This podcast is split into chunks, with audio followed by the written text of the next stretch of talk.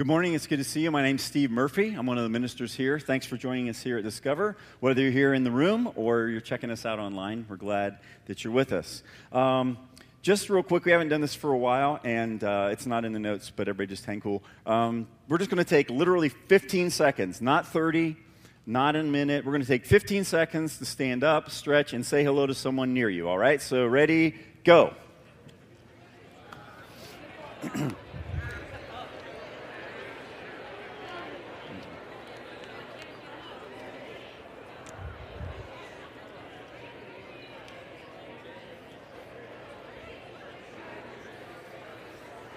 All right, that was 15 seconds. Go ahead and have a seat.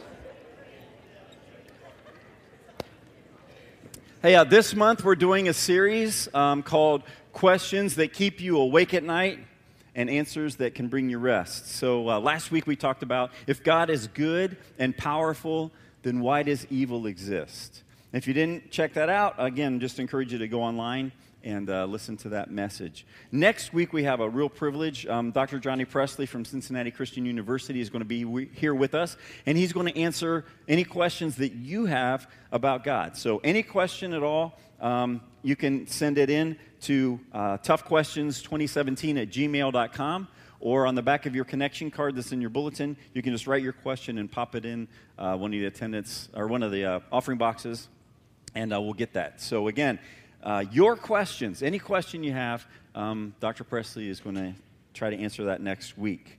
And again, in this series, we're not pretending like there are just e- easy, simple bumper sticker kind of answers um, to these questions, but what we're trying to do is provide a framework from which we can um, just study more and grow more and, and learn more about God. So that brings us to today's question, which is this Why does God seem different in the Old Testament in the New Testament. Now, uh, I would just like for you, if you've ever wondered this, to raise your hand. Be really honest, okay? Wow. Those of you who aren't raising your hands are either liars or you haven't read the Bible. No, I'm just kidding. I'm kidding. I'm kidding. That's not fair. Um, your faith is just bigger than mine. I ask this question. I do. I'm like, why does it seem like God is like this in the Old Testament? He's like this in the New Testament. Why does it seem that way? So, but before we jump into it, um, I was walking through Meijer the other day, and uh, um, we are sponsored by Coppertone Sports, so I have to get this in here. No, I'm just kidding. Okay, so uh, um, I was walking through Meijer and I saw this, and it says new. And it's always interesting to see those products. They're new and improved somehow, right? Half the time it seems like they changed the box and, and made the uh, content smaller. But anyway, all right, new. But what, it, what this said was interesting. It says lighter, breathable feel which is good. I'd like that in a sunscreen, right? You don't want it to be all like oppressive and stuff, but uh, lighter, breathable feel. And it, and I thought, oh man, that is just perfect for what we're talking about this week. Because when we think of, of God in the New Testament compared to the Old Testament, we think God is lighter. You know, God 2.0 is better because God's lighter and it's easier for me to breathe in, uh, in the New Testament context than the Old. Um, and that sort of feels that way. Um, it's this new, improved version 2.0 of God. But is that true? Is God different in the New Testament than God is in the Old Testament? Well, there's some really good news. We don't have to try to figure this out on our own. The Word of God, which is God revealing Himself to us, lets us know who God is. And it not only lets us know who God is, the Bible lets us know who we are in context of God, in context of others, in context of this planet, in context of eternity. So, what we're going to do is we're going to look at like 16 Bible verses, but we're going to do it kind of as a quiz. So, the goal is we'll, we'll read a passage, and then before we read the passage, it, um, I want you to just think is that from the Old Testament or is that from the New Testament? Okay? So here we go. We'll start off uh, with this first one. I almost said where it's from. All right. Uh, during this period, Joshua destroyed all the descendants of Anak who lived in the hill country of Hebron, Debir, Anab, and the entire hill country of Judah and Israel. He killed them all and completely destroyed their towns. So Joshua took control of the entire land, just as the Lord had instructed Moses. He gave it to the people of Israel as their special possession, dividing the land among the tribes. So the land finally had rest from war. So, Old Testament or New Testament? That one is Old Testament. All right, that's from the book of Joshua. Let's try another one. Um, you may have heard this one before. For God loved the world so much that he gave his one and only Son, that whoever believes in him will not perish but have eternal life. God sent his Son into the world not to judge the world, but to save the world through him. Old Testament, New Testament. That one's New Testament. John 3, 16 and 17. And those are the words of Jesus, right? So, so far, this makes all kinds of sense, right? Old Testament, wrath, people being killed. New Testament, God providing Jesus through his grace. All right, let's do another one. And anyone who believes in God's Son has eternal life. Anyone who doesn't obey the Son will never experience eternal life, but remains under God's angry judgment. Okay, well, that's New Testament, and that's also Jesus who's speaking. All right, let's try this one. Love your neighbor as yourself. I am the Lord. Well, that could be New Testament, but that clue is the I am the Lord part. This was actually from the Old Testament. First time this is heard is in the book of Leviticus. Here's another one God shows his anger from heaven against all sinful, wicked people who suppress the truth by their wickedness. New Testament, Romans chapter 1. You have heard the law that says the punishment must match the injury an eye for an eye and tooth for a tooth. But I say, do not resist an evil person. If someone slaps you on the right cheek, offer the other cheek also. New Testament, that's Jesus. And again, okay, that one we've heard a lot. That one makes sense. How about this one? He has removed our sins as far from us as the east is from the west. Wow, God's forgiveness, God's mercy, God's grace. Old Testament. Psalm 103. If your hand causes you to sin, cut it off. It's better to enter eternal life with only one hand than to go into the unquenchable fires of hell with two hands. If your foot causes you to sin, cut it off. It's better to enter eternal life with only one foot than to be thrown into, the, into hell with two feet. And if your eye causes you to sin, gouge it out. It's better to enter the kingdom of God with only one eye than to have two eyes and to be thrown into hell, where the maggots never die and the fire never goes out. Doesn't that sound like an Old Testament prophet, right? I mean, it's like powerful and like judgment and do these horrible things to your body so you, you don't enter into hell? Wow. Well, that was Jesus in Mark and other places in the Gospels. By the way, Jesus is not saying to literally gouge your eye out, cut your hand off, and cut your foot off. So don't misunderstand what he's saying. He's saying sin is really, really important. And you should try to do everything you can to avoid it. All right, moving on. Uh, For the Lord your God is living among you. He is a mighty Savior. He will take delight in you with gladness. With his love, he will calm all your fears. He will rejoice over you with joyful songs. Well, that is an Old Testament prophet. Zephaniah 3:17.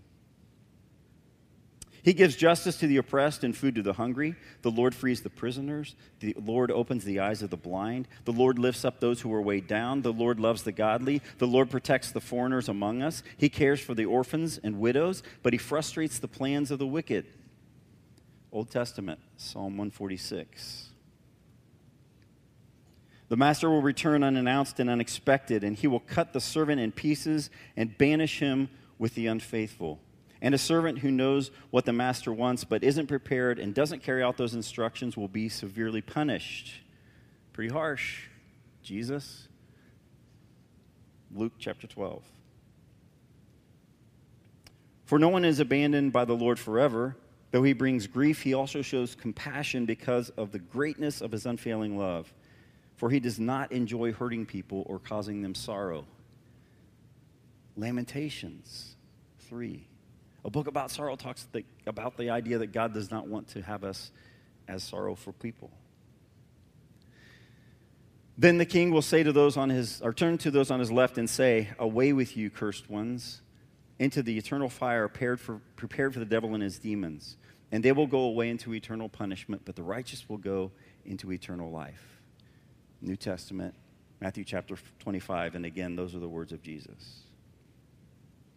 Dear friends, let us continue to love one another, for love comes from God. Anyone who loves is a child of God and knows God, but anyone who does not lo- know love, start over, Dear friends, let us continue to love one another, for love comes from God. Anyone who loves is a child of God and knows God. But anyone who does not love does not know God, for God is love. That sure sounds like the New Testament, doesn't it? It is. Okay, it is. 1 John 4, 7, and 8, if you remember that song from way back in the 30s. All right. Uh, when I was a kid. the high schoolers are going, oh, yeah, you are that old. All right.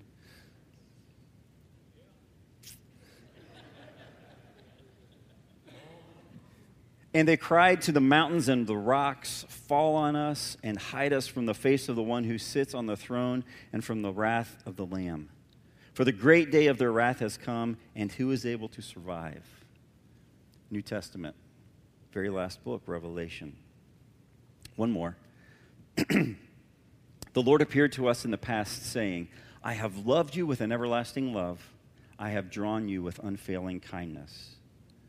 Old Testament book of Jeremiah. Now, were you surprised by any of those verses? See, the reality is that God does not change. Malachi 3 6, I, the Lord, do not change, so you, the descendants of Jacob, are not destroyed. So, because of God's goodness, because of his goodness, Old Testament, New Testament, we're not destroyed. Hebrews 13:8 Jesus Christ is the same yesterday and today and forever. And James 1:17 Every good and perfect gift is from above coming down from the Father of lights of heavenly lights who does not change like shifting shadows. So God is the same eternally always has been, always will be the same. In the Old Testament, there are examples of war and genocide and destruction. There, a man who, is, uh, who sins is taken and killed, and so is his wife, so are his children, and so are his animals. God wipes out everyone except Noah and his family in a flood. Joshua is told to destroy the entire city of Jericho except for Rahab and her family. In the New Testament, Jesus says you should love your enemies, you should pray for those who persecute you, and if someone hits your face, you should turn the other side to them so they can hit it too. And God's grace and love are very tangible, especially in verses like we read, John 3:16. But also in the New Testament, Jesus calls the religious leaders snakes. He flips tables over because he's mad twice. Paul says he wishes some of the men who think circumcision is necessary would just go all the way and, quote, emasculate themselves. And people who reject the good news of Jesus are going to spend eternity without God in a place of torment. In the Old Testament, we also see that God sings over us, as we noted. The city of Nineveh is spared, even though the guy who took the message didn't want it to be spared. The prophet Jonah didn't want those people to be spared. He was concerned that God was too merciful. And God was. And foreigners are welcomed, and they're called to be treated the same way as people who are native born Jews. Multiple times in the Old Testament, it says that God is, is compassionate and he's gracious, and he's slow to anger, and he is abounding in love. And again, the very first time we hear this command to love your neighbor as yourself is in the Old Testament.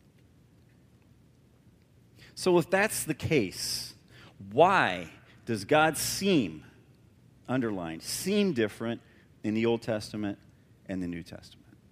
If God is the same in the Old Testament and the New Testament and he doesn't change, and that is true, then why does it seem that way?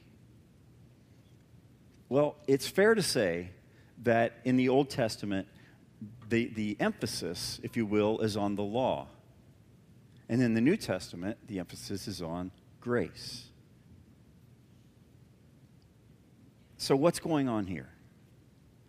Well, th- again, this is a huge question, and it's not easy for us to answer simply, but we'll try to give a few things that might help us see some things. First of all, God is vast. And there, the entire Bible is necessary to understand who God is as He has revealed Himself to us. And again, we only understand the part that God has revealed to us. He is much more mysterious even than what we understand. It's important to understand that when you see things, uh, various aspects of God's nature, that they aren't contradictory, they're complementary. Every illustration breaks down, but this one's reasonably good. You've probably heard about the, the blind people who first encountered an elephant. And one uh, attached to the tail, and one was checking out one of the legs. Another was looking at an ear. Well, well, not looking, but hanging out uh, with the ear if they were blind. So um, that was kind of funny, but maybe not. So anyway, uh, they were, you know, examining the ear. Another person was examining the trunk, and another person was examining the tusk. And they began to describe this thing that they were encountering. And they all thought, You're crazy. That's not at all what this is. And all of them were correct, but all of them were incomplete. It's the same thing in a certain respect with God there are various aspects of God's nature, and, and, you can't look at just one part and say, This is who God is. It takes the entire picture. And again, God is much more uh, grand and much more mysterious, much more wonderful than his creation, the elephant, which is also mysterious and grand and wonderful. But God is so much greater. It's a little bit like when Paul says, You know, right now I am basically looking into a cloudy mirror. But eventually, when I'm with God forever, I will see him face to face, and a lot of these mysteries will disappear. So we don't fully understand everything about God, but don't grab one part and say that's all of who he is. Basically, in a general sense, God reveals himself to us in various eras. So, first we had creation, and God was the creator, the powerful Lord, and then sin entered the world. And, and that's when we understand the difference between who God is and who people are. God is holy. And in the Old Testament, God brings the law and says, This is what you have to live up to. You have to be perfect. You have to keep all of this if you want to be in my presence, because I'm holy. And so uh, the, the, the Old Testament reveals this, this just holy side of God. The, the Old Testament is also about the birth of a nation, Israel, and how that nation needs to be protected, how it needs to be pure, how it needs to be preserved. And when you think about uh, the birth of our nation, when we were born, it was born out of pain, right? And, and it was very fragile in the beginning. And that's exactly what's happening with this nation of Israel when it is birthed. It, it still happens today. One of the most recent nations in our world is South Sudan, and the same kinds of things are happening there. Also, in the Old Testament, um, the representation of God is Israel. And so the, the call for purity and holiness is very, very strong because God is identifying himself to the world through this nation. And he's saying, this is who I am, so you have to be like this as well. And another thing about this nation of Israel is that when God will enter the world physically, he will do that through this line of people, through the Jewish nation. And though none of the people in that line were perfect, God's desire was to keep that line pure and to keep that line protected. And so that was very important. So that was another part of what's happening in the Old Testament. When Jesus is born, he comes again through that line. And when he is born, we have what, what we call now the New Testament or the New Covenant. God has a new, a new way of revealing himself to us. And it's not that the law is gone. Jesus said he didn't come to abolish it, he came to fulfill it. And so the law is complete um, through Jesus and God pours out his grace to us. Because God's holiness and his justice has not changed at all, at all, at all. It has simply revealed the problem that we have, that we need to be perfect. And since we can't, Jesus comes and he, the perfect Son of God, dies for us, the imperfect people. And as the New Testament continues, the, the church is born, and the message of Jesus begins to go out from uh, the Jewish people only in Jerusalem to a wider area of, of geography and also to a wider population. People who are non Jewish begin to have faith in Jesus. And we're still in that era today. We are in the era of the church when, excuse me, when the message of Jesus is going out to the very most unreached parts of the earth. And the good news, the, the, the truth spoken in love, has implications of hope for every person spiritually, emotionally, physically, relationally. And the church era will continue until Jesus returns, which we sang about earlier. And that will usher in, for us, what will seem like eternity, although eternity has always gone backwards as well. Uh, but it'll be this new age, and people will either live forever with God or they'll live forever away from God. Now, here's how all of this impacts us God's unchanging nature connects with the unchanging spiritual reality that every person faces. This reality is true for every single person who has ever walked on the planet. And it begins with this sin. Sin is deadly serious. In the Bible, again, it says that God is holy. And when the Bible repeats something, it, really tries to make a point. Like Jesus would say, I'm telling you the truth. Truly, truly, I say this to you. There's only one place where we have this trifecta the holy, holy, holy nature of God. God is set apart, set apart, set apart. God is different, different, different from anyone or anything. So God is holy and we are not. God cannot be in the presence of anything that is unholy. It's why Lucifer and the others were, were cast out. It's why Adam and Eve were banished. It's why we are separated from God because of our sin. Our sin makes us unholy, and it's a deadly, serious problem. In the book of James, chapter 1, it says this When tempted, no one should say, God is tempting me. For God cannot be tempted by evil, nor does he tempt anyone. But each person is tempted when they are dragged away by their own desire, evil desire, and enticed. Then, after desire has conceived, it gives birth to sin. And sin, when it is full grown, gives birth to death. A lot of times we think that sin is kind of like doing the wrong thing against the rules that God has established.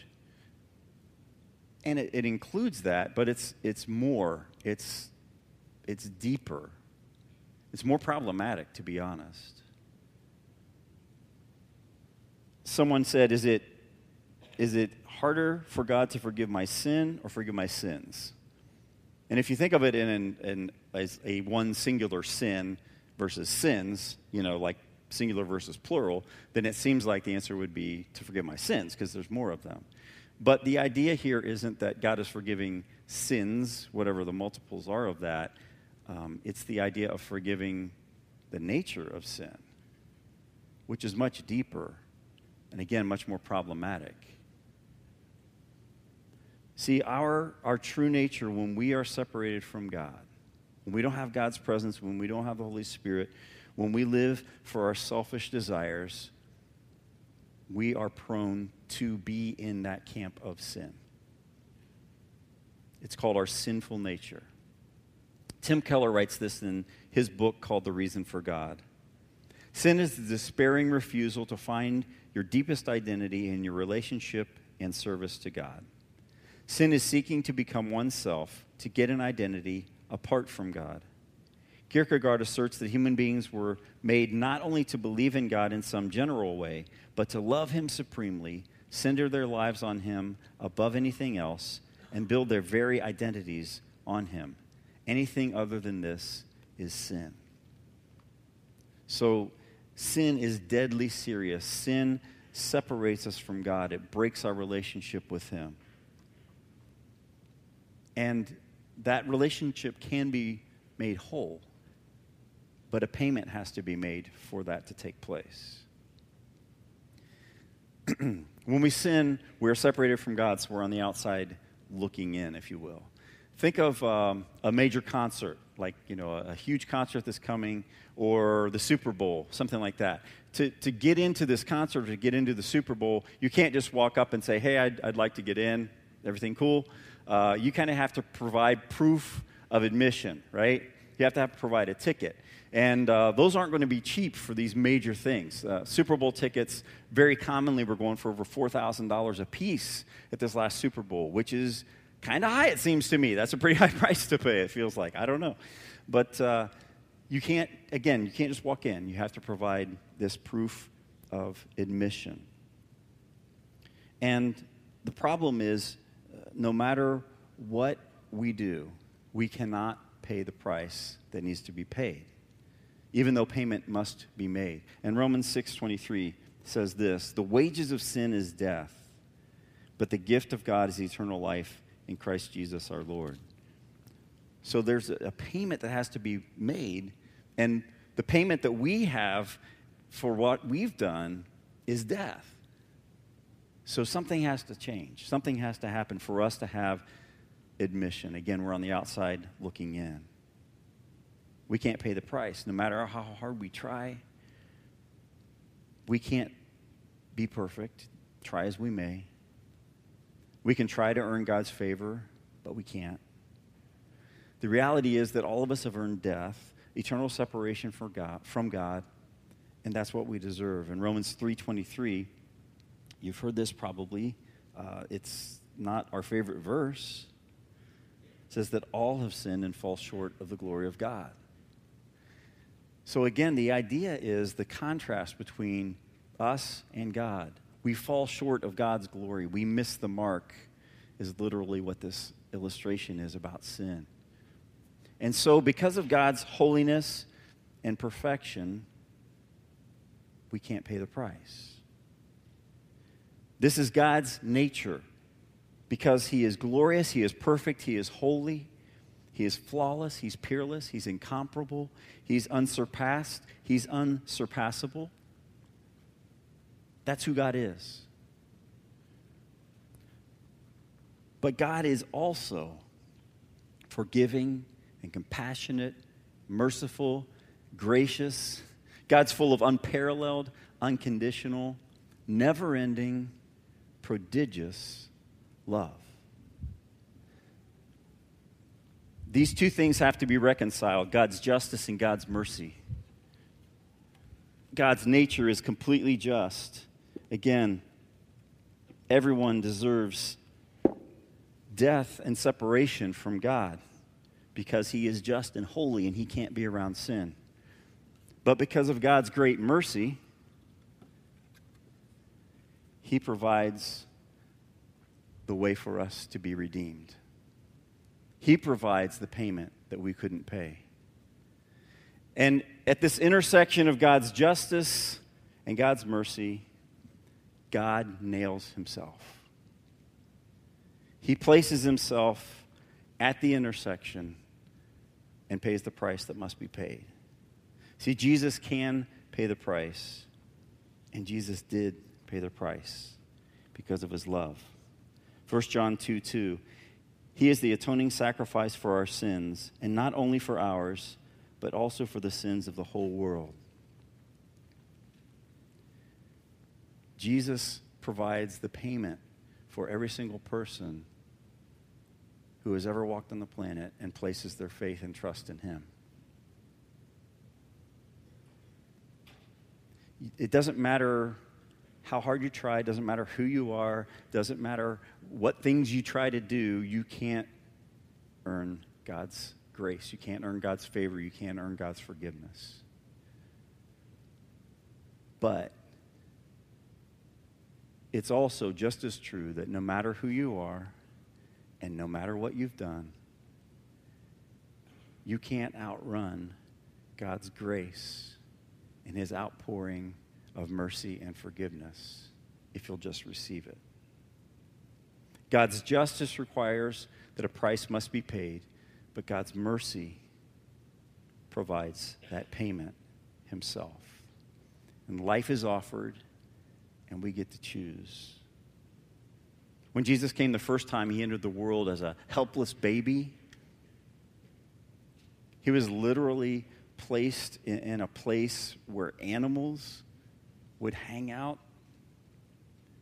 I mean, seriously, if, if you had a question about Jesus and you said, Were you born in a barn? he could answer, Yes, yes, I was. Although he, you would never have a reason to question him that way, but it, I mean, he really was. when Jesus comes the next time, he's not coming as a, a baby who is helpless. He's coming as a powerful God, the powerful God. In Revelation chapter 19, it says about Jesus I saw heaven standing open, and there before me was a white horse whose rider is called Faithful and True. With justice he judges and wages war. His eyes are like blazing fire, and on his head are many crowns. He has a name written on him that no one knows but he himself. He is dressed in a robe dipped in blood, and his name is the Word of God. The armies of heaven were following him, riding on white horses and dressed in fine linen, white and clean. Coming out of his mouth is a sharp sword with which to strike down the nations. He will rule them with an iron scepter. He treads the winepress of the fury of the wrath of God Almighty. On his robe and on his thigh, he has this name written King of Kings and Lord of Lords. So we have Jesus who comes the first time bringing the mercy of God, but when he comes the next time, he brings the justice of God. And again, our hope is because he has paid the price that we couldn't pay. And because of God's great mercy, he is waiting for people to choose. Earlier, we saw what Jesus himself said in John chapter 3, verse 36 Whoever believes in the Son has eternal life, but whoever rejects the Son will not see life, for God's wrath remains on them. Each person who hears the good news gets to choose life or wrath. And if you've never done so, today you can choose life. Recognize that God's holy nature requires the perfection of Jesus would cover you. Because in your own strength, in your own holiness, it's not possible. So you can embrace life. Not only life abundantly here on earth, but life forever today. So after we take communion, uh, we would just ask that you would come forward, uh, and I'll be up here in the front. You can just find me, and you can choose life. We can talk about what that means and pray about it and uh, do whatever steps are necessary as you would follow God fully and believe in Jesus and place your faith and trust in Him. And if you've already made that commitment, that choice, then you get to say thank you to God and praise Him and make the commitment to take that good news to your neighbors, to your coworkers, to your fellow students, to family members, to whoever is in your circle, so that they have the opportunity to choose life. Each week we share uh, what we call communion or the Lord's Supper. And it's important to know that Jesus is the one who serves this meal, He is the host. And he invites everyone who has placed their faith and trust in him to receive the bread and the cup, his body and blood poured out for us. His sacrifice is the place where justice and mercy meet. And there are uh, four stations in the back at the tables, and there are four stations here up front. And today we would just ask that you would come and, and take the bread and dip it in the in the cup.